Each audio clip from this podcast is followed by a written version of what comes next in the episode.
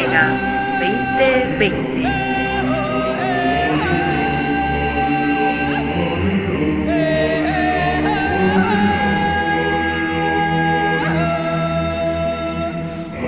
En noviembre de 2009 se talla en Bolivia la imagen de la Virgen de la Vega. Desde entonces, inspirados en ella, se empezó a reconstruir un nuevo movimiento, una falange, fundamentada en los ideales del honor y los valores del espíritu.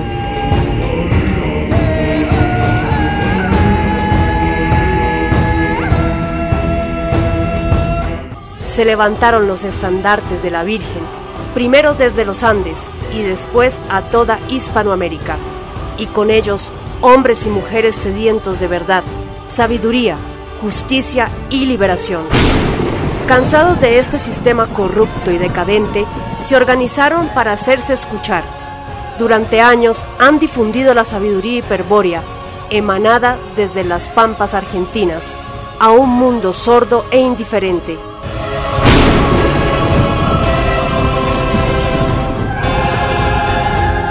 Pero nunca cejaron y clamaron a los dioses para que su voz nunca sea silenciada.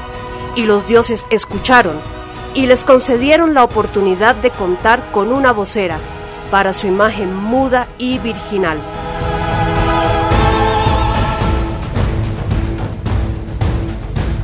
Así nació Vocera de la Vega. Vocera de la Vega. La voz del movimiento veganista. Veganista. La voz, la voz de la disidencia. De la disidencia.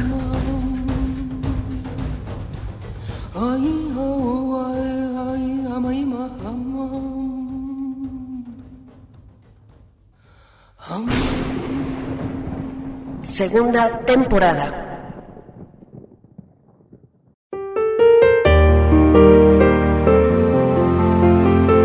Bienvenidos una semana más al programa 26 de Vocera de la Vega, sexto de la segunda temporada. Transmisión que se realiza desde La Paz, Bolivia, para la Tribuna Radio de España. Un programa que rompe con los esquemas oficialistas y nos da una alternativa diferente a lo políticamente correcto. Ahora más que nunca se reducen los espacios disidentes y es esta una oportunidad única que se nos brinda para difundir la información. Oportunidad, obviamente, que no pensamos desaprovechar.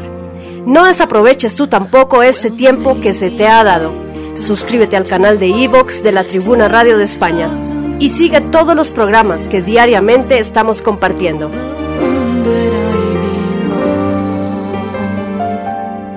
En estos tiempos apremiantes necesitamos bases sólidas que nos conduzcan a la espiritualidad, al reencuentro con nuestro yo interior.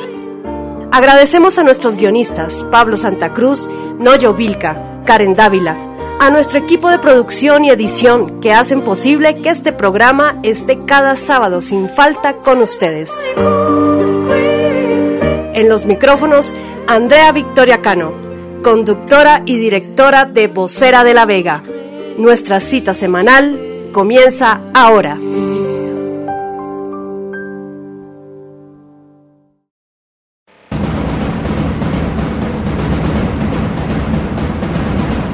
Crónica Disidente. Un compendio de noticias alternativas de actualidad e información que no se difunde en los grandes medios del sistema.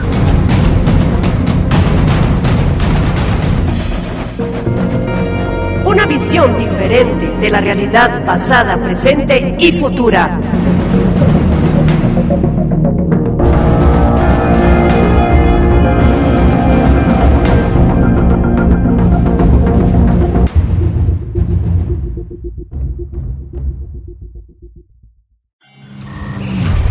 Saludos, soy Andrea Victoria Cano.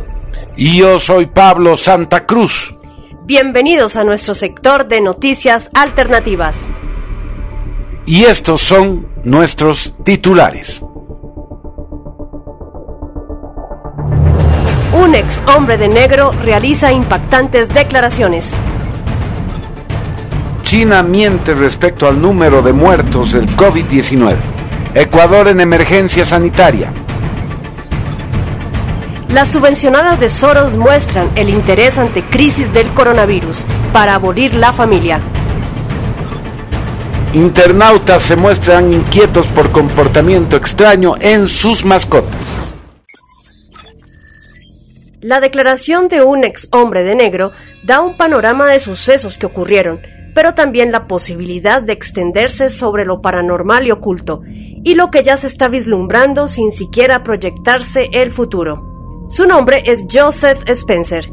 Sirvió para el gobierno norteamericano desde mayo de 1970 hasta octubre de 1997, en un operativo ultra secreto. Fue conocido como un hombre de negro. Actuó como un agente de contrainteligencia, lo que implicó trabajar en operaciones de máxima seguridad. Aun cuando estuvo dentro de un proyecto con presupuesto negro, nunca supo el contexto de lo que significó debido a su alto nivel de confidencialidad Incluso el presidente en funciones lo desconocía. Anualmente se desvían miles de millones de dólares hacia proyectos negros, que operan con plena autonomía y sin supervisión oficial. Estas operaciones tratan sobre el avance en tecnología militar, las cuales provienen y han sido fabricadas con ingeniería inversa de naves extraterrestres estrelladas o abatidas por los militares de su país. Esto es desconocido para la totalidad de las personas en el mundo. Su incorporación sucedió en 1970, cuando fue director de una agencia oficial de la CIA, Richard Schlesinger. El encargado del proyecto negro fue William Ted Latham, quien estableció que Joseph Spencer fuera un candidato perfecto, una posición con un alto nivel secreto. Su perfil personal fue adecuado para el desarrollo de las actividades que se le encomendaron. Dieron la pauta el hecho de ser un hijo adoptado, sin conexiones familiares ni sociales. De esta manera fue suprimido su pasado y se le dio una nueva identidad. Además, se le borró de la mente la historia anterior de su vida a través de medicamentos e hipnosis, todo para provocar una amnesia anterógrada y retrógrada.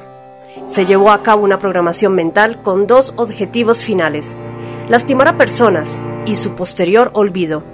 Dentro de este proyecto, no todos los hombres de negro eran personas, sino un tercio eran híbridos alienígenas, cuyo rasgo distintivo era la ausencia del blanco en sus ojos, muy oscuros como cuencas vacías. Se le asignó presentarse a sitios de choque de naves espaciales y el tratamiento que se daría a los posibles testigos.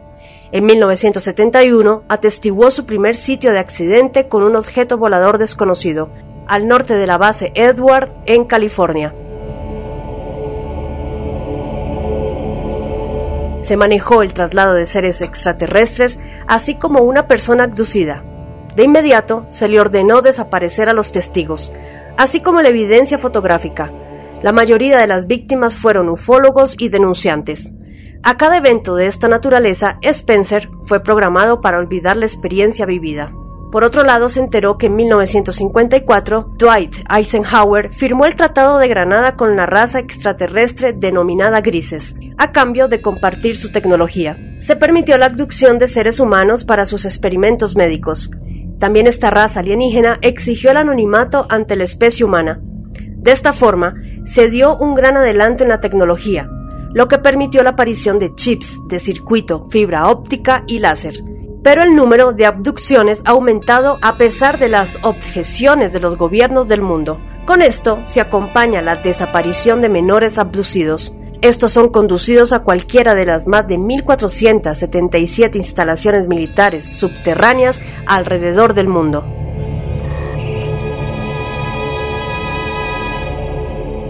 La información que están dando los medios oficialistas internacionales respecto al número de víctimas del COVID-19 están siendo fraguadas descaradamente y escondidas. Si el virus se ha originado en China, ¿por qué entonces las víctimas mortales son más numerosas en Italia, España y Estados Unidos? Se ha filtrado información respecto al número alarmante de pérdidas humanas en China, que asciende a los 40.000 muertos la CIA ha denunciado públicamente que China sigue escondiendo el número de muertes y de contagiados. A pesar de que China ha impuesto medidas de cuarentena más severas que otros países, la opinión pública internacional ha mostrado su escepticismo sobre los datos recabados. Extrañamente, la Organización Mundial de la Salud ha salido en defensa de China asegurando que los problemas de contabilidad son fruto del colapso de sistemas sanitarios en una emergencia, no por tener algo que esconder.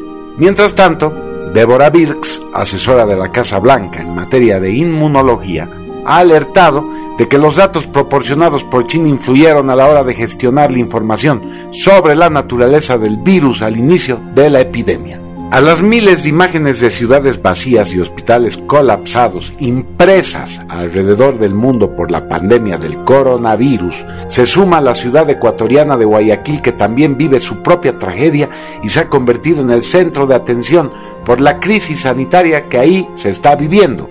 Las funerarias han cerrado por no poder cubrir con la demanda y las personas ya no saben qué hacer con sus familiares fallecidos que tienen que estar dentro de las casas esperando que los recojan, causando una insalubridad peor. Lo más inaudito y alarmante son los 450 fallecidos que yacen en las calles y de los que no se menciona nada al respecto en las noticias oficialistas. El grito desesperado de muchos ciudadanos que tienen que esperar hasta más de 72 horas para que las autoridades intervengan, ha llegado a muchos sectores independientes, culpando al gobierno de Lenin Moreno por las falencias del sistema público, los cuales se encuentran muy alarmados por la situación que se vive en Ecuador. Por otro lado, el gobierno argumenta que las personas no han cumplido con la cuarentena establecida y que es responsabilidad de todos cumplir con las normativas para evitar desastres mayores. En cuestión de cifras, Guayaquil en este momento es una gran nube gris. Lo que nos siguen dando a entender es que la ONU y todos los estamentos que se camuflan tras la mampara de los derechos humanos, como la OMS, siguen siendo cómplices y con esto promotores del comunismo al solapar las mentiras que se vierten sin ninguna ética ni respeto a las personas que están siendo asoladas por la crisis actual. Definitivamente algo peor que el COVID-19 es el comunismo, que sigue manejando los destinos del mundo.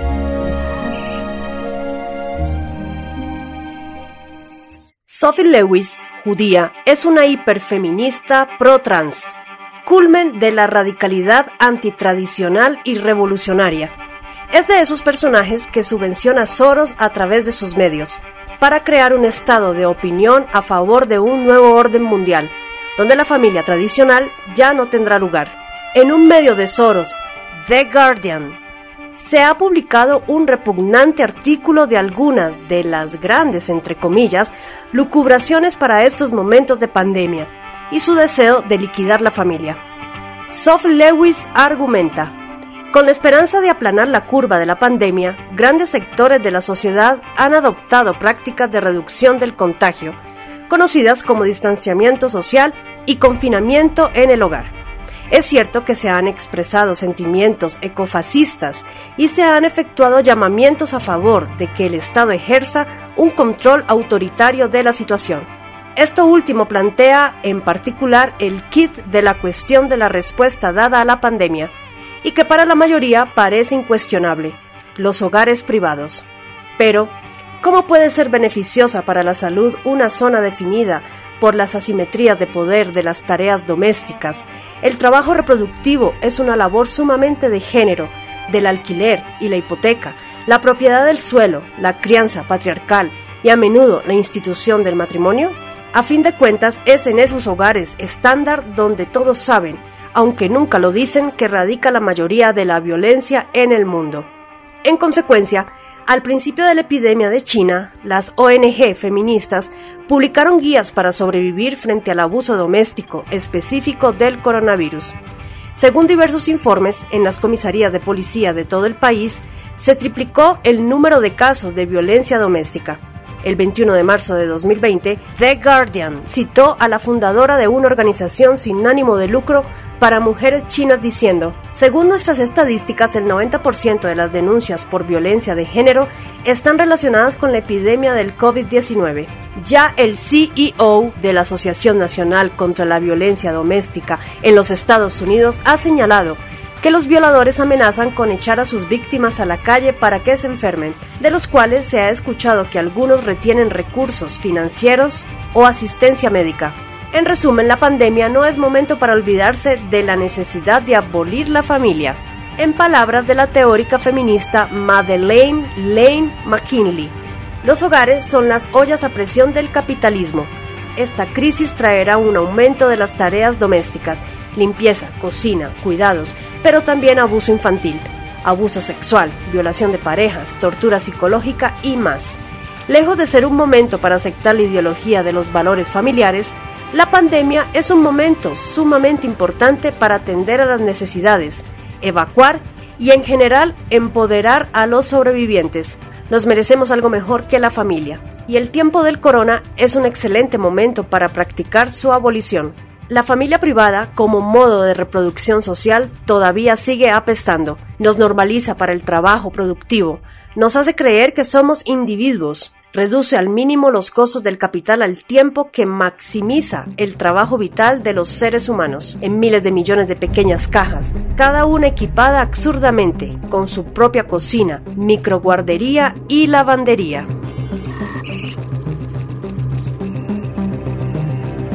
Diversos usuarios de las redes sociales han indicado que por las noches sus mascotas han ladrado y llorado fuera de lo normal durante las últimas semanas. A través de Facebook, usuarios han compartido experiencias extrañas que han vivido con sus mascotas durante los últimos días. ¿Acaso será que los perros presienten algo? Internautas han coincidido que últimamente sus mascotas han llorado, ladrado mucho por las madrugadas, situación que, a pesar de ser normal para muchos, en las últimas semanas ha ido en aumento, haciendo que las personas quieran saber qué es lo que en realidad está pasando. Me pasa que en la madrugada escucho mucho a los perros ladrando y llorando, siguen relatando cientos de personas. El perro de mi hermana lleva casi una semana llorando con mucho sentimiento en la madrugada, expresó otro usuario. Mi perro sabe que algo raro está pasando. Me ofrece mucha compañía, escribió el usuario Blas Marchiori en Twitter, en plena contingencia por el COVID-19. Afirman que en diversos puntos de Mérida, Yucatán, los perros ladran a coro Decenas de ciudadanos afirman que sus perros llevan días actuando de maneras extrañas, aunque la mayoría de los participantes manifiesta que sus mascotas permanecen normalmente tranquilas. Surgieron diversas teorías al respecto. No es para nada extraño esta situación dado que los animales pueden entrar en estado de alerta cuando sienten algún peligro y percibir cosas que el ojo humano no puede ver. Perro en especial está muy ligado al humano no solamente es una progresión filogenética de hace milenios, sino que parece ser que los designios del cánido lo unen al hombre de una manera metafísica, más allá de lo que llegaría a la comprensión racionalista del ser humano. Por lo tanto, estos animales, según la sintomatología anteriormente citada, están dando muestra clara de que están siendo partícipes de algo que nosotros no podemos ver.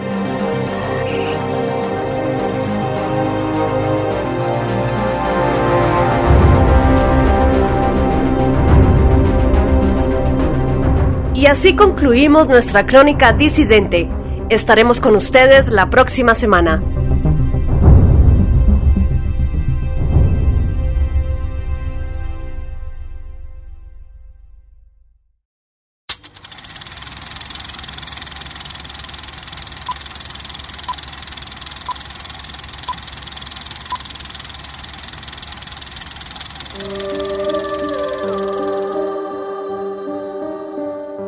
Sector dedicado a la revisión de películas, series de televisión, música, música, así como de los grandes representantes del arte audiovisual, cuyo legado expresa la luz de lo increado. De lo increado. Cinemateca Mágica.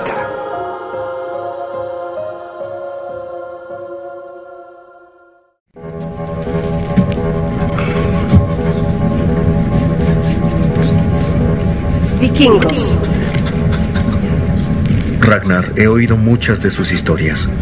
Pero dime, ¿qué es Ragnarok?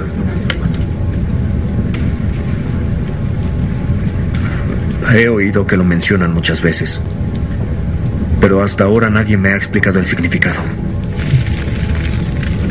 Vamos a mostrarle al cristiano ignorante qué es el Ragnarok.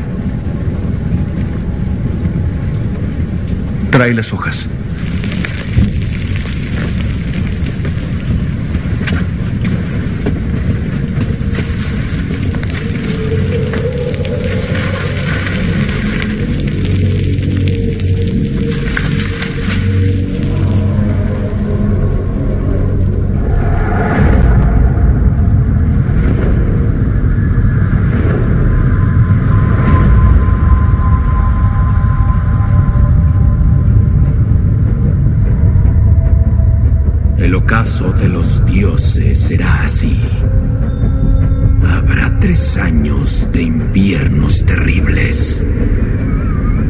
De luz oscura. La gente perderá la esperanza y vendrá la avaricia, el incesto y la guerra entre hermanos. Midgard Sormen, la serpiente del mundo, saldrá del océano, arrastrando las olas e inundando el mundo. El lobo, el gigante Fenrir, romperá sus cadenas invisibles cielos se abrirán y Sword, el gigante de fuego, llegará por el puente para destruir a los dioses. Odín saldrá de las puertas de Valhalla para luchar por última vez contra el lobo. Thor matará a la serpiente, pero morirá por su veneno. Sword lanzará fuego por toda la tierra. Y finalmente Fenrir se tragará el sol.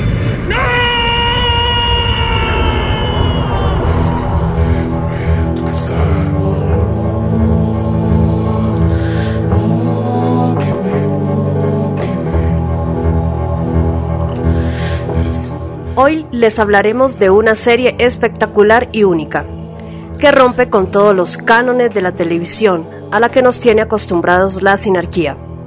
Michael Hirst es un talentoso y prolífico guionista inglés que llegó a la fama con la exitosa miniserie Los Tudors.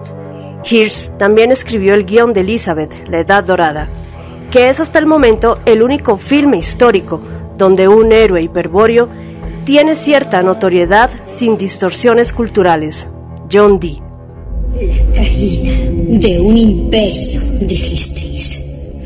Os referíais al inglés. Porque juro por Dios que no caerá mientras yo sea reina. Si ese es vuestro vaticinio, volved a vaticinar. Su Majestad quiere que le diga solo lo que Su Majestad desea hoy. Jamás seré un juguete del destino. No afronté la bala de un asesino y sobreviví. Solo Decidme que no hay certeza alguna. Cualquier resultado es posible. Solo veíais sombras, dijisteis. Por favor, solo dadme esperanzas. Las fuerzas que forjan el mundo son más poderosas que nosotros. ¿Cómo prometeros que conspirarán a vuestro favor, aunque seáis la misma reina? Pero os diré una cosa. Cuando estalla la tormenta, cada hombre actúa de acuerdo con su naturaleza. Algunos enmudecen de terror, algunos huyen, algunos se esconden y otros despliegan las alas cual águila y se funden con el viento.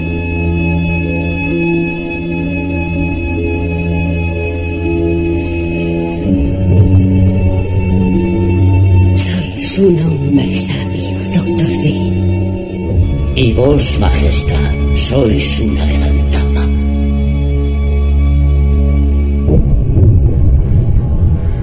Es claro ahora por qué Vikingos es tan extraordinaria. Está ambientada en un clima psicoideo puramente nórdico, por lo que los efluvios del paganismo logran eclipsar la inevitable tendencia cultural que moldea la moral occidental e influye en la producción de series y películas, cosa que impide recrear a los personajes y hechos históricos.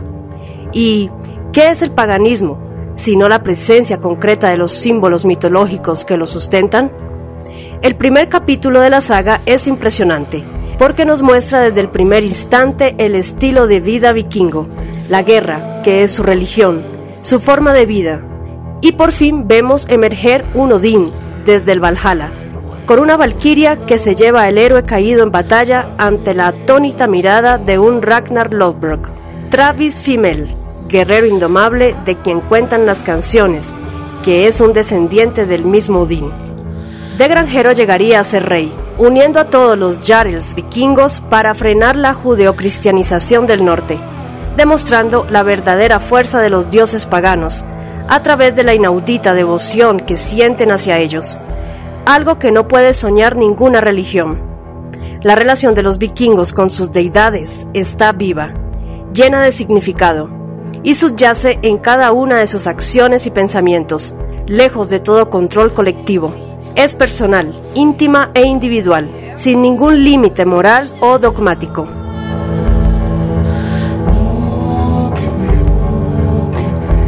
La Tribuna Radio de España.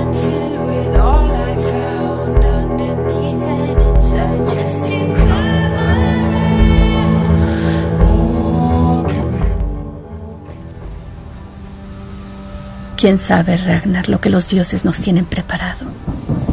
Pero esto no podía imaginarlo.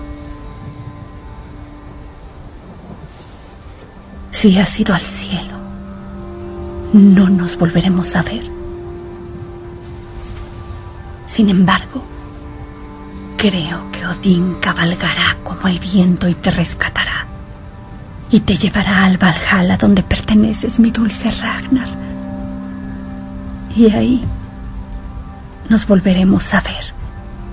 Y lucharemos y beberemos. Y nos amaremos. Pues nunca te he dejado de amar. Ni por un momento. Tú y yo nacimos para estar juntos. La Gerta, Catherine Winnick, es simplemente maravillosa, pareja de Ragnar. Fue educada por vocación desde muy joven al uso de armas, convirtiéndose en una legendaria escudera, mujer guerrera que inspira en el espectador deseo, sensualidad, reminiscencia de algo superior. Ella es bella, osada, valiente, tan, pero tan femenina. Como Ragnar, de humilde agricultor, asciende a Jarl, líder político y guerrero, marcha al frente de sus vikingos, acosando a los reinos judeocristianos. Algo de destacar es que la Gerta, lejos de ser un personaje ficticio, con virtudes imposibles de conciliar para una mujer estándar de nuestros días, tan débil y masculinizada por el feminismo, resume el papel de primer orden de la mujer en el mundo pagano. Madre infatigable, agricultora, ama de casa, amante, voluptuosa y esposa fiel y leal, más allá de cualquier restricción sexual, con un agudo sentido político y místico. Realmente las escuderas vikingas existieron y se ganaron un lugar protagónico en las sociedades ¿Así? nórdicas. Bien apretado. Y a las tres. Uno, dos, tres. Muy bien, Guida.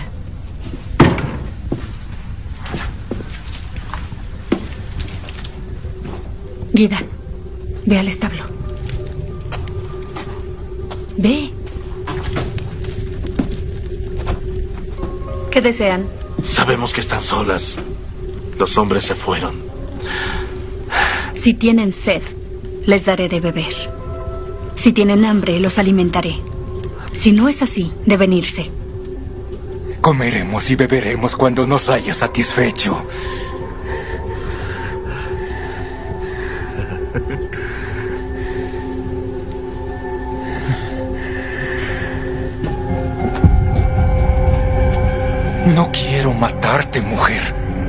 No podrías matarme aunque trataras por cien años.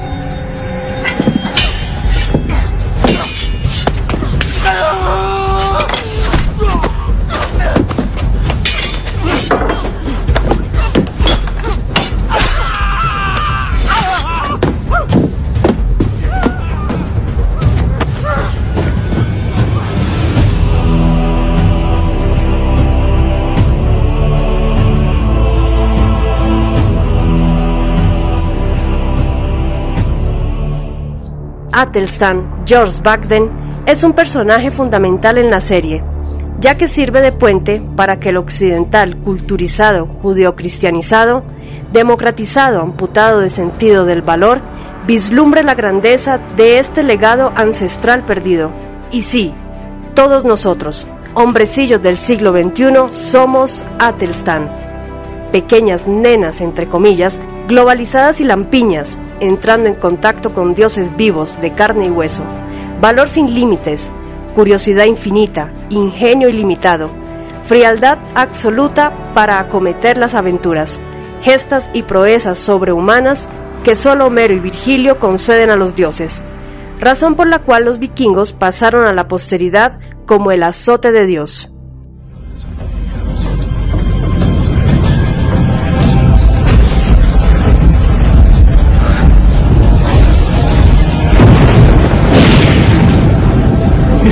That, brother Athelstan. Kisawa do hit. Saga mansta du hit Kisawa. Yes, brother. It hit Kisawa. It is a return. And so it hath hath a limpen.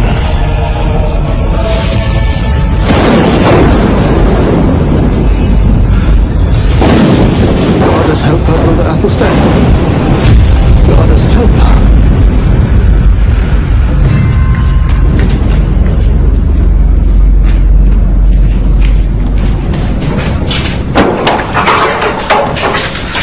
Padre Cuthbert. ¿Qué pasa, hermano Atelstan? Todos vemos las señales. ¿Señales? ¿Qué señales? ¿De qué hablas? Usted, como nosotros, sabe que se acerca el día del juicio final. Lo dice Jeremías, y en ese día el sol se oscurecerá. La luna no dará paso a la luz y las estrellas caerán del cielo. En el nombre de Dios ya es suficiente. Pero es cierto. Y ante mí vi la arena del mar Vi a la bestia salir del mar con siete cabezas y diez cuernos. No escucharé más. Regresarás a tu dormitorio. Rézale a Dios por perdón y humildad. Cuando haya pasado la tormenta, todo estará bien. Tú harás lo que yo te ordeno.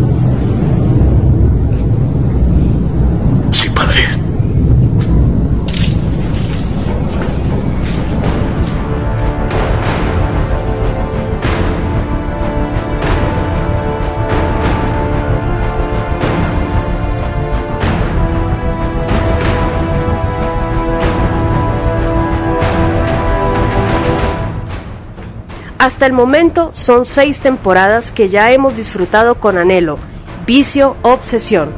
Se viene la séptima y todos queremos llegar a ser Ragnar Lodbrok y encontrar una lagerta que nos señale los linderos del Valhalla, sentirnos dignos de Odín.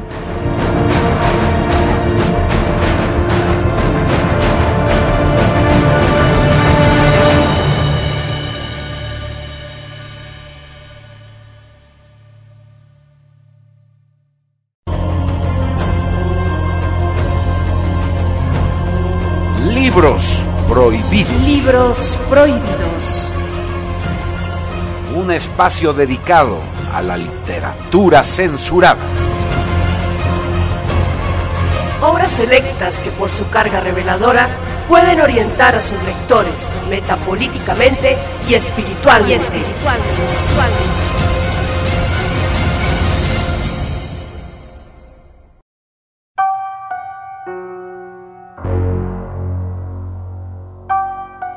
Illuminati.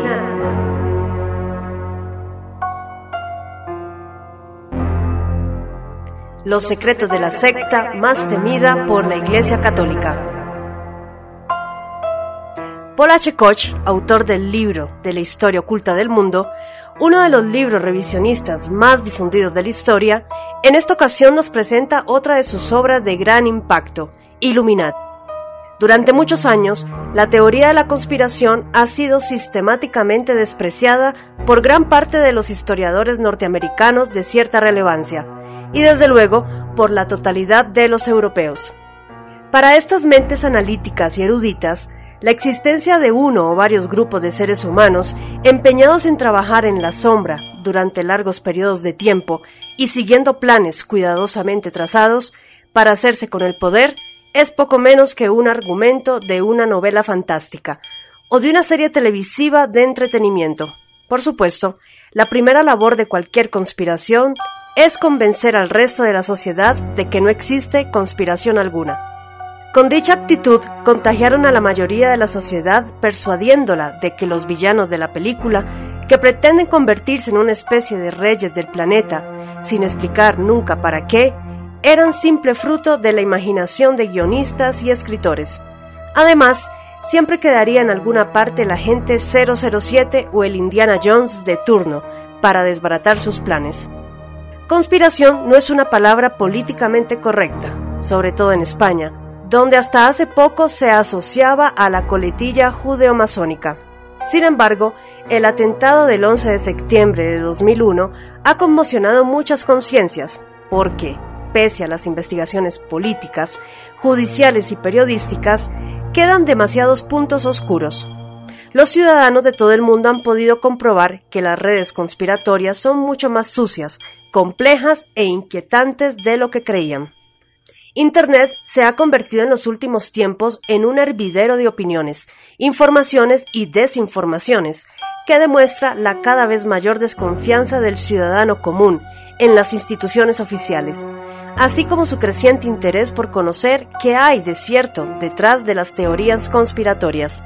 Y si es verdad que existe un grupo de personas confabuladas para dominar el mundo, ¿quiénes son exactamente?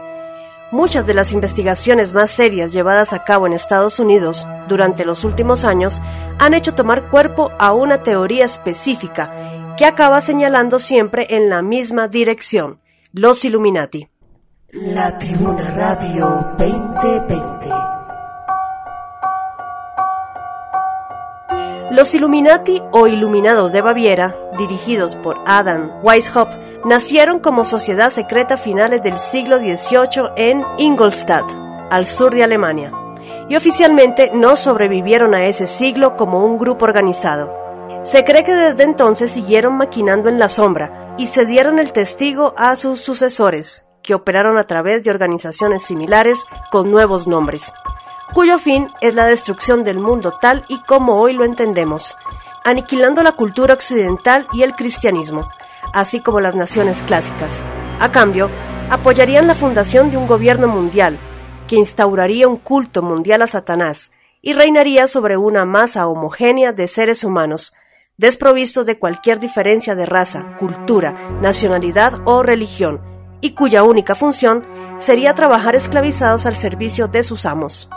Para forzar el éxito definitivo, los Illuminati se habrían infiltrado en sociedades internacionales, partidos políticos, logias masónicas, bancos y grandes empresas, religiones organizadas, impulsando desde estas instancias todo tipo de movimientos subversivos, crisis financieras y políticas, guerras y conflictos hasta crear una inestabilidad mundial insoportable. En ese momento, cuando las masas, desesperadas por el caos que las rodea, busquen a alguien que las saque del estupor, los Illuminati presentarán a su rey o Mesías, que será aclamado por todos en todas partes y se hará así con el poder. Cualquiera que oiga semejante argumento por primera vez puede pensar que su fantasía no tiene límites. En una sociedad cada vez más materialista y escéptica como la occidental, donde para muchas personas palabras como ángeles, demonios, arcontes, Dios o Satanás suenan a ajadas. Si una conspiración como la de los Illuminati fuera cierta, suele argumentarse, se sabría de alguna forma, y alguien habría tomado medidas al respecto. Lo más notable del caso es que se sabe, y desde hace mucho, pero el ser humano tiene muy mala memoria o es simplemente indiferente e incauto. Sus planes se hicieron públicos en el siglo XVIII, por ello se les persiguió ya entonces. Pero no se ha tratado de relacionarlos entre sí, de encajar las piezas unas con otras, debido, según algunos, a los múltiples entretenimientos que distribuyen los agentes Illuminati en forma de fútbol, programas de telebasura, revistas de farándula, juegos informáticos, etc., que absorben el tiempo y la mente de los ciudadanos si hasta se permiten el lujo de parodiarse a sí mismos, apareciendo como los villanos en películas como Tomb Raider, la primera adaptación al cine del personaje de videojuegos Lara Croft.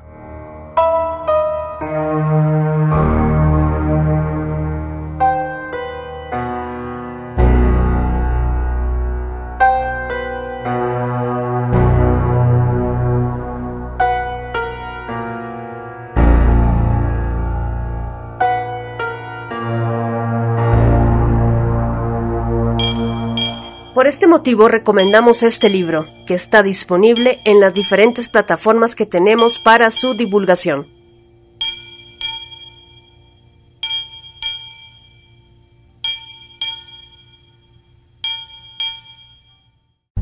Editorial Bruna. Porque el revisionismo histórico-cultural es la más importante expresión científica del siglo XXI. Ponemos a tu alcance todo el material bibliográfico y audiovisual. Salvador Borrego, Proyecto OVNIS, Belicena Vilca, Illuminati, Acacor, Otto Ram, El Ser Integral, Metaética, La Corte de Lucifer, Historia Oculta del Mundo, Runas, Antártida Extraterrestre, Vikingos en los Andes, Arma Económica y mucho más. Libera tu mente y supera todos los prejuicios. Obras maestras del revisionismo. Revistas con la mejor información ufológica y esotérica. Visítanos en el stand número 9 ubicado en la planta baja de la Torre Ámbar, Avenida Mariscal Santa Cruz y Mercado, en pleno centro de la ciudad de La Paz, Bolivia. Los mejores libros y la mejor información. Editorial Bruna. Editorial Bruna.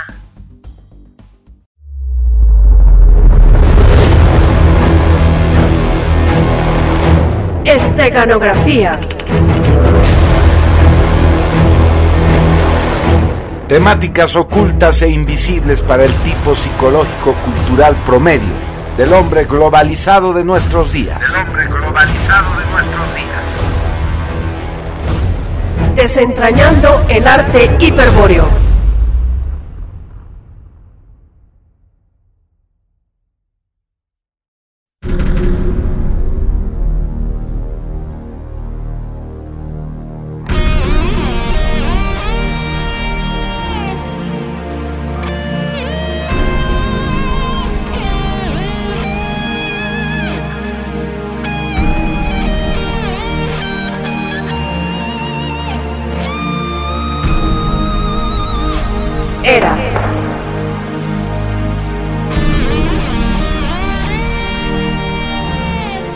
Eminential Rhythms for Ancestors.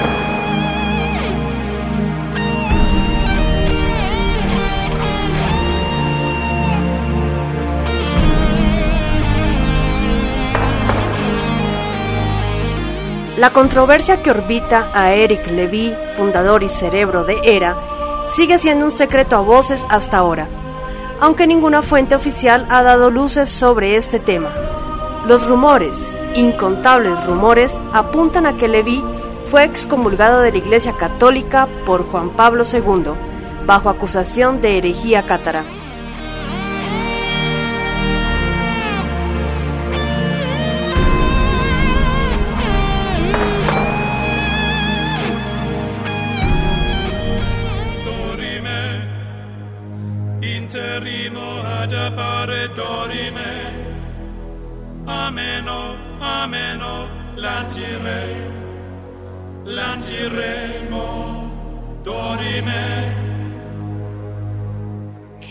Es un proyecto musical de origen francés, el cual explota la estructura del canto gregoriano medieval, en latín antiguo, mezclado con ritmos modernos como el rock, el pop y la música electrónica. Aunque se le ha clasificado tanto por expertos en el tema y en tiendas de discos como música New Age.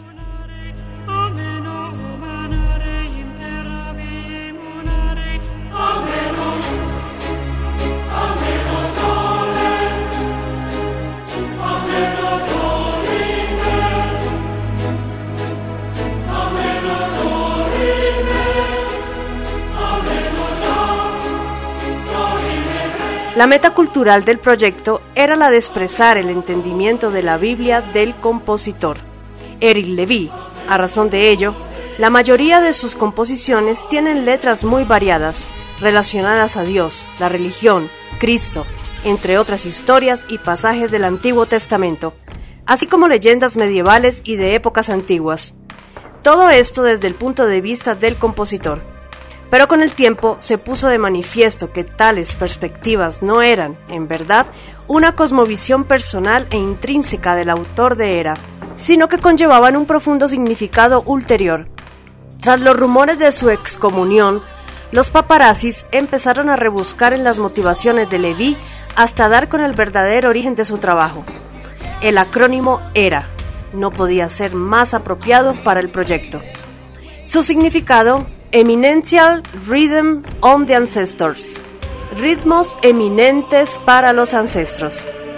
En una entrevista a una aclamada revista esotérica de París, Levi afirmó que la verdadera orientación de su trabajo era la de recuperar la tradición cátara de los franceses.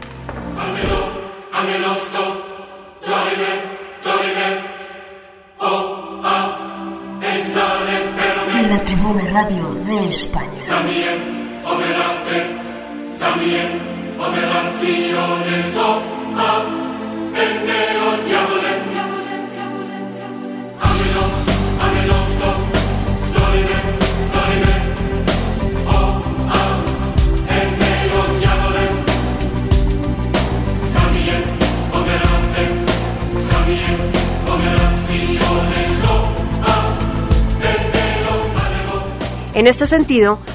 cabe resaltar que los papas católicos de línea light pro-judía en la Edad Media declararon varias cruzadas contra los cátaros debido a su cosmovisión pagano-politeísta del cristianismo.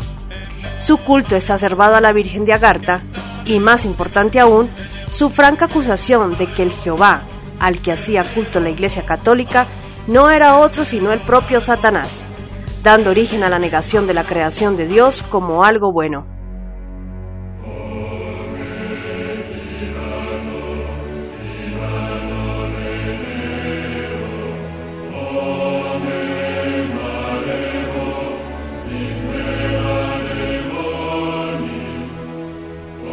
Estas interpretaciones, compiladas en los evangelios cátaros, desembocaron en las cruzadas de las tierras occitanas del Languedoc francés. El objetivo, exterminar a los cátaros albigenses bajo acusación de herejía cátara.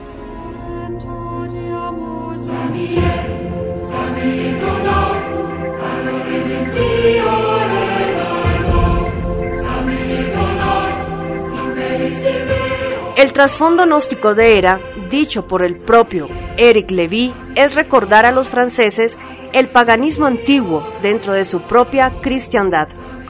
Las letras de sus canciones, aún imbrincadas de temas religiosos, conllevan contenidos cifrados que hacen referencia al amor caballeresco, la abierta aceptación de Lucifer como otra faz de Cristo y la veneración a la Virgen como centro de todo culto para la fuga del mundo material.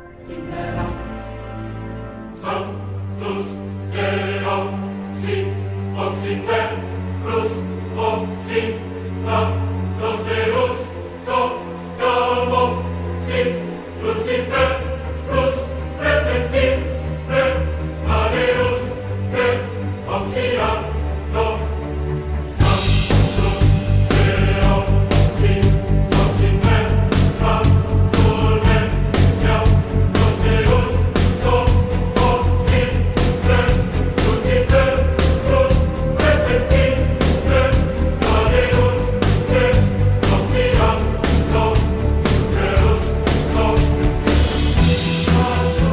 muy apropiado decir que Hera comete la más abyecta herejía cátara, pues se adentra a los orígenes paganos de Francia y le da un tácito mensaje al mundo.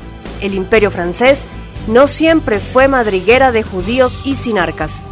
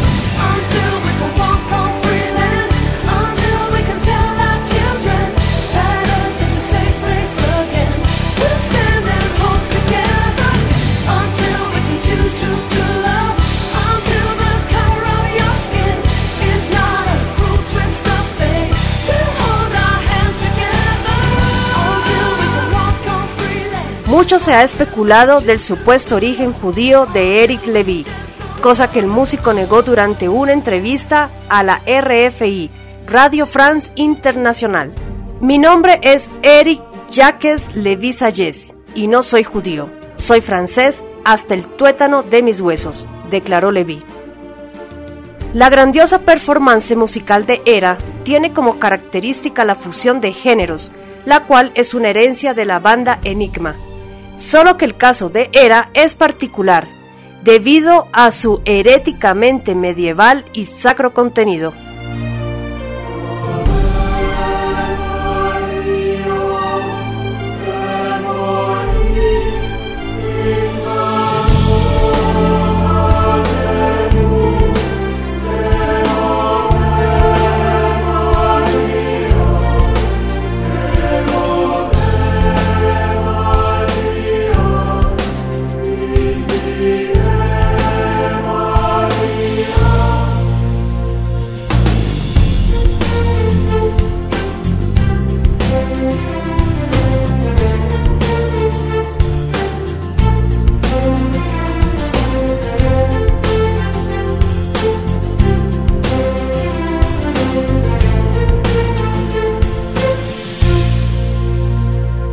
Los jams de guitarra se mezclan magníficamente con los riffs, los cantos gregorianos, la secuenciación electroacústica, el ambiente psicodélico y las estructuras armónicas de canon, aria, rondo y otros experimentos acústicos propios del género fusionado. Tanto en el aspecto tecnomusical, interpretativo y de performance, la música de Era es digna de ser llamada grandiosa aunque alguna crítica nihilista ha puesto en tela de juicio la calidad del proyecto. Toda sombra de duda se despeja al comprender el trasfondo de los ritmos eminentes de los ancestros.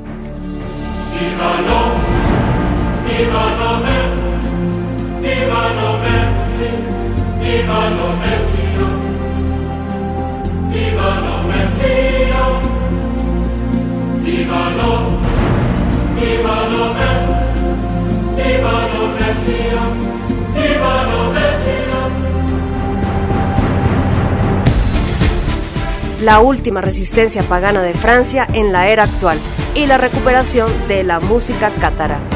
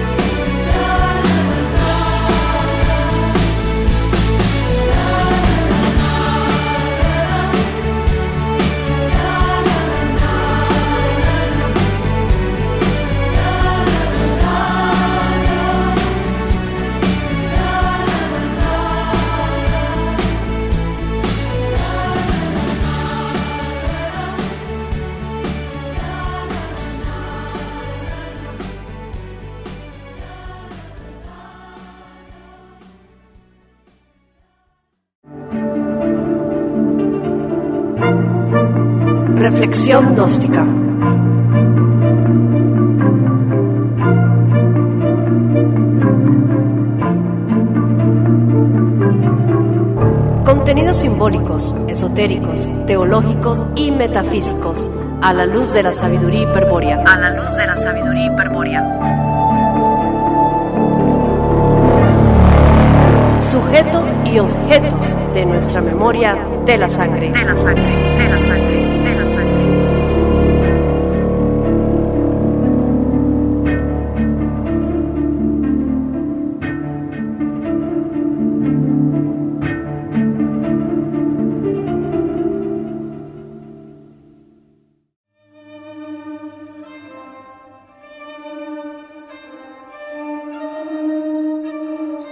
Los gnósticos.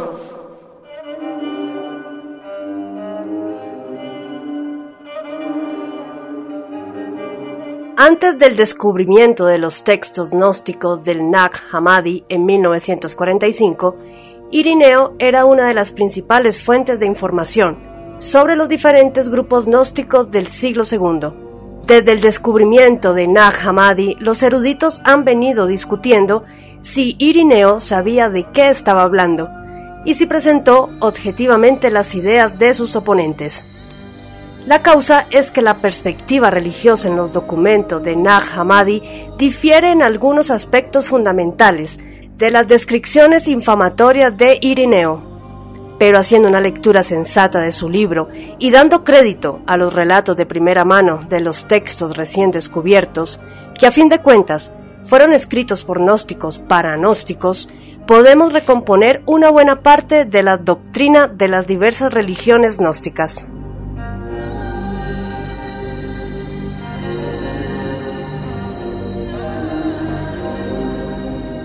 Para comenzar, deberíamos decir que hubo una gran cantidad de religiones gnósticas, que diferían entre sí en muchos aspectos, generales y particulares. Su variedad era tan grande que algunos eruditos han insistido en que no se debería utilizar más el término gnosticismo. Es un cajón desastre demasiado pequeño para dar cabida a toda la diversidad religiosa que encontramos en sus supuestos grupos.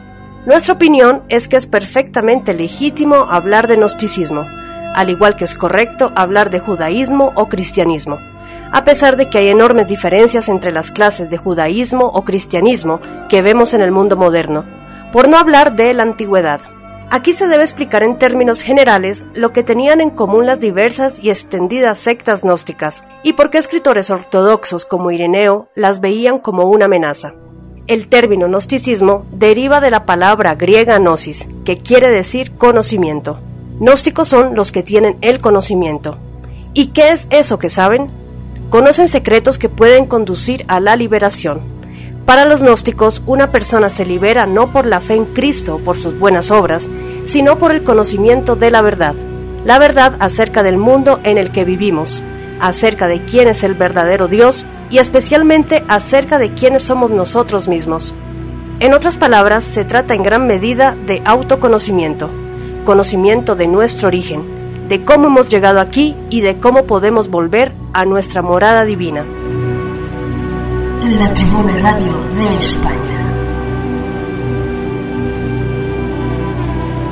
Según la mayoría de los gnósticos, este mundo material no es nuestra casa. Estamos atrapados aquí, en estos cuerpos de carne, y necesitamos aprender el modo de escapar. Para los gnósticos que también eran cristianos, muchos gnósticos no lo eran, es el propio Cristo quien nos trae ese conocimiento secreto desde el origen. Él revela la verdad a sus seguidores más próximos, y es esa verdad lo que puede hacerlos libres.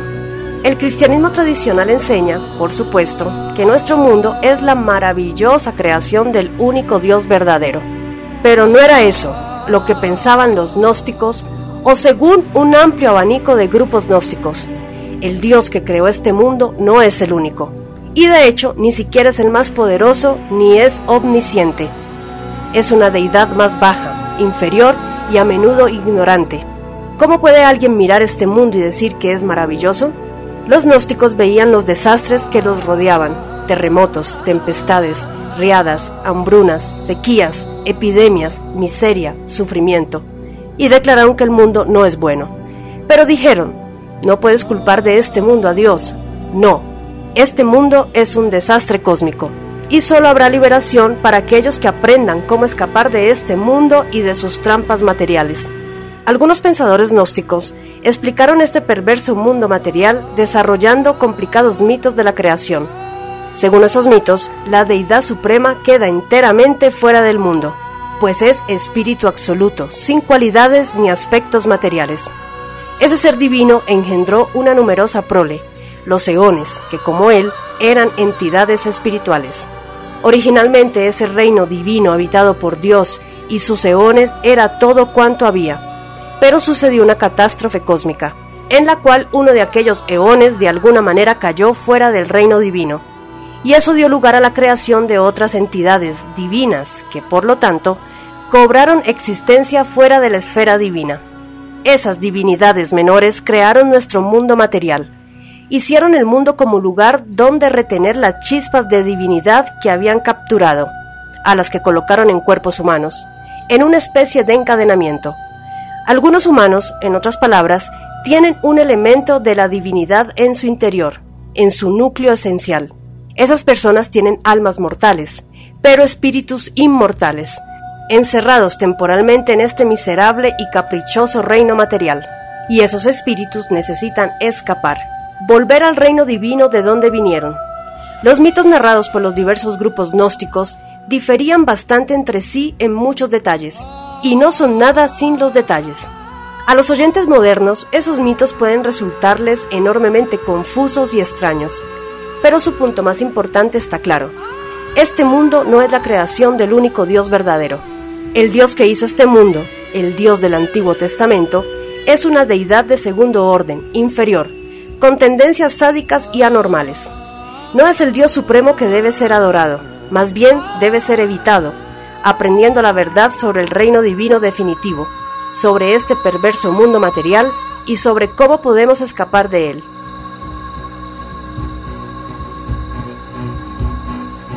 Se debe recalcar que no todo el mundo cuenta con los medios para escapar. La causa es que no todo el mundo tiene la chispa de divinidad en su interior, solo algunos de nosotros. Los demás son las creaciones del Dios inferior de este mundo, para algunos gnósticos, las demás criaturas que hay aquí, como los animales, morirán y ese será el final de su historia.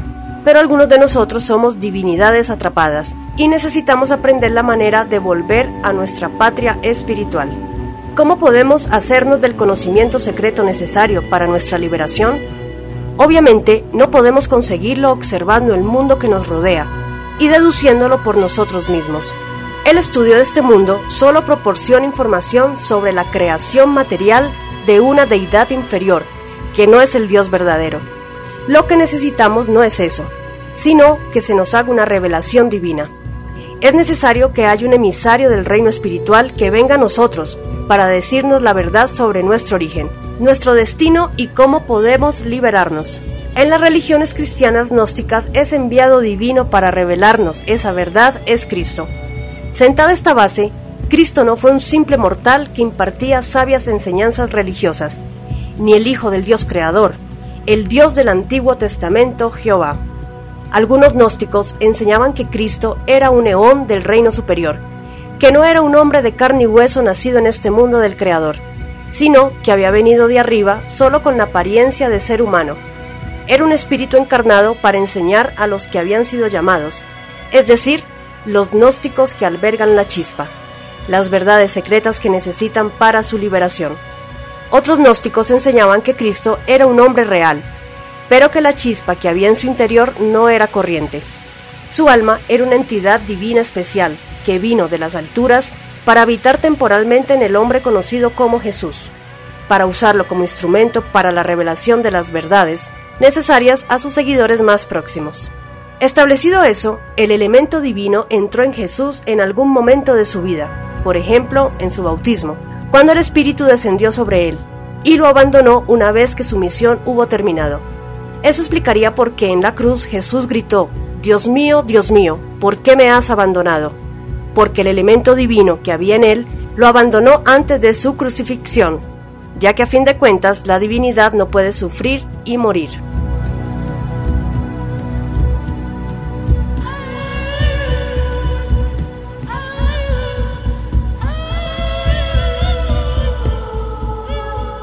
Los perseguidores de herejías como Ireneo encontraban a los gnósticos particularmente peligrosos y difíciles de atacar. El problema era que no se podía razonar con un gnóstico para mostrarle que seguía un camino equivocado.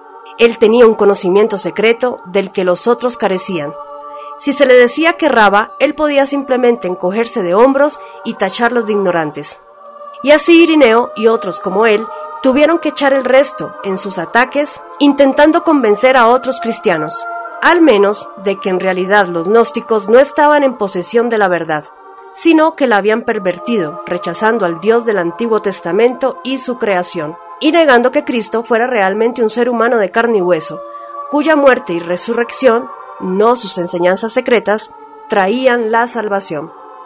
En los cinco tomos de la refutación de Ireneo a los gnósticos se condenan sus creencias por ser irremediablemente contradictorias, ridículamente detalladas y contrarias a las enseñanzas de los propios apóstoles de Jesús. Algunas veces Irineo citó algunos textos gnósticos para ridiculizarlos, cotejándolos con las escrituras aceptadas por la Iglesia de manera general. Uno de los escritos de los que se burló era precisamente el Evangelio de Judas.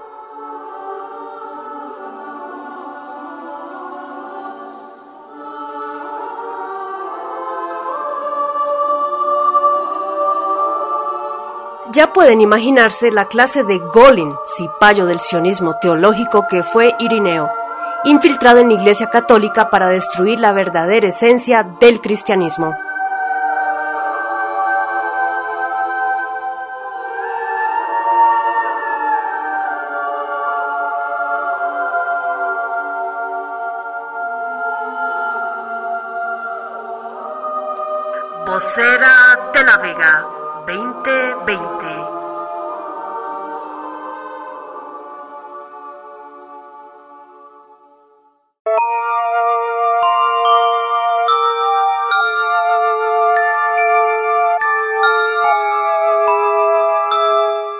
Manera hemos concluido el programa número 26 de Vocera de la Vega.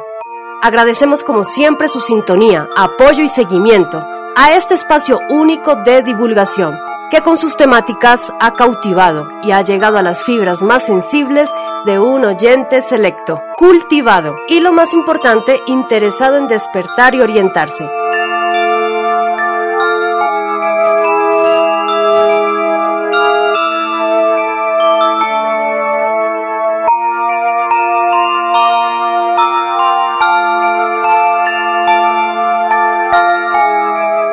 Si desean profundizar más en los temas aquí tratados, están a disposición todos los materiales con envío a cualquier parte del mundo.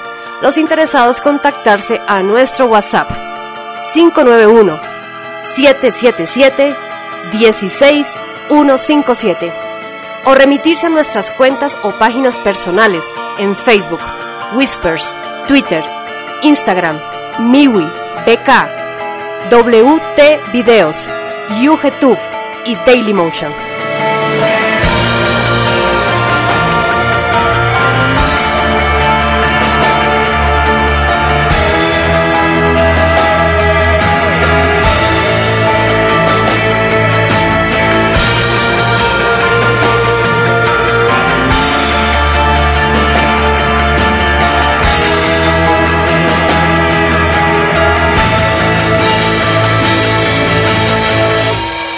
Programa es posible gracias al apoyo del movimiento veganista, Asociación Universal Virgen de la Vega, Proyecto Omnis y las editoriales de la Casa de Tarsis y Bruna.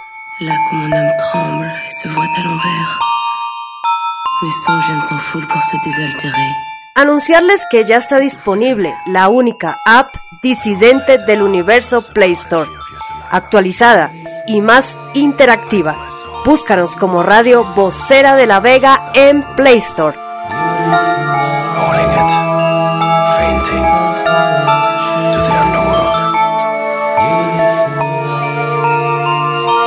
No se pierdan el próximo programa que estará cargado de nueva información. Quien les acompañó, Andrea Victoria Cano. Nos estaremos reencontrando la próxima semana, aquí, en la Tribuna Radio de España, la voz de la disidencia.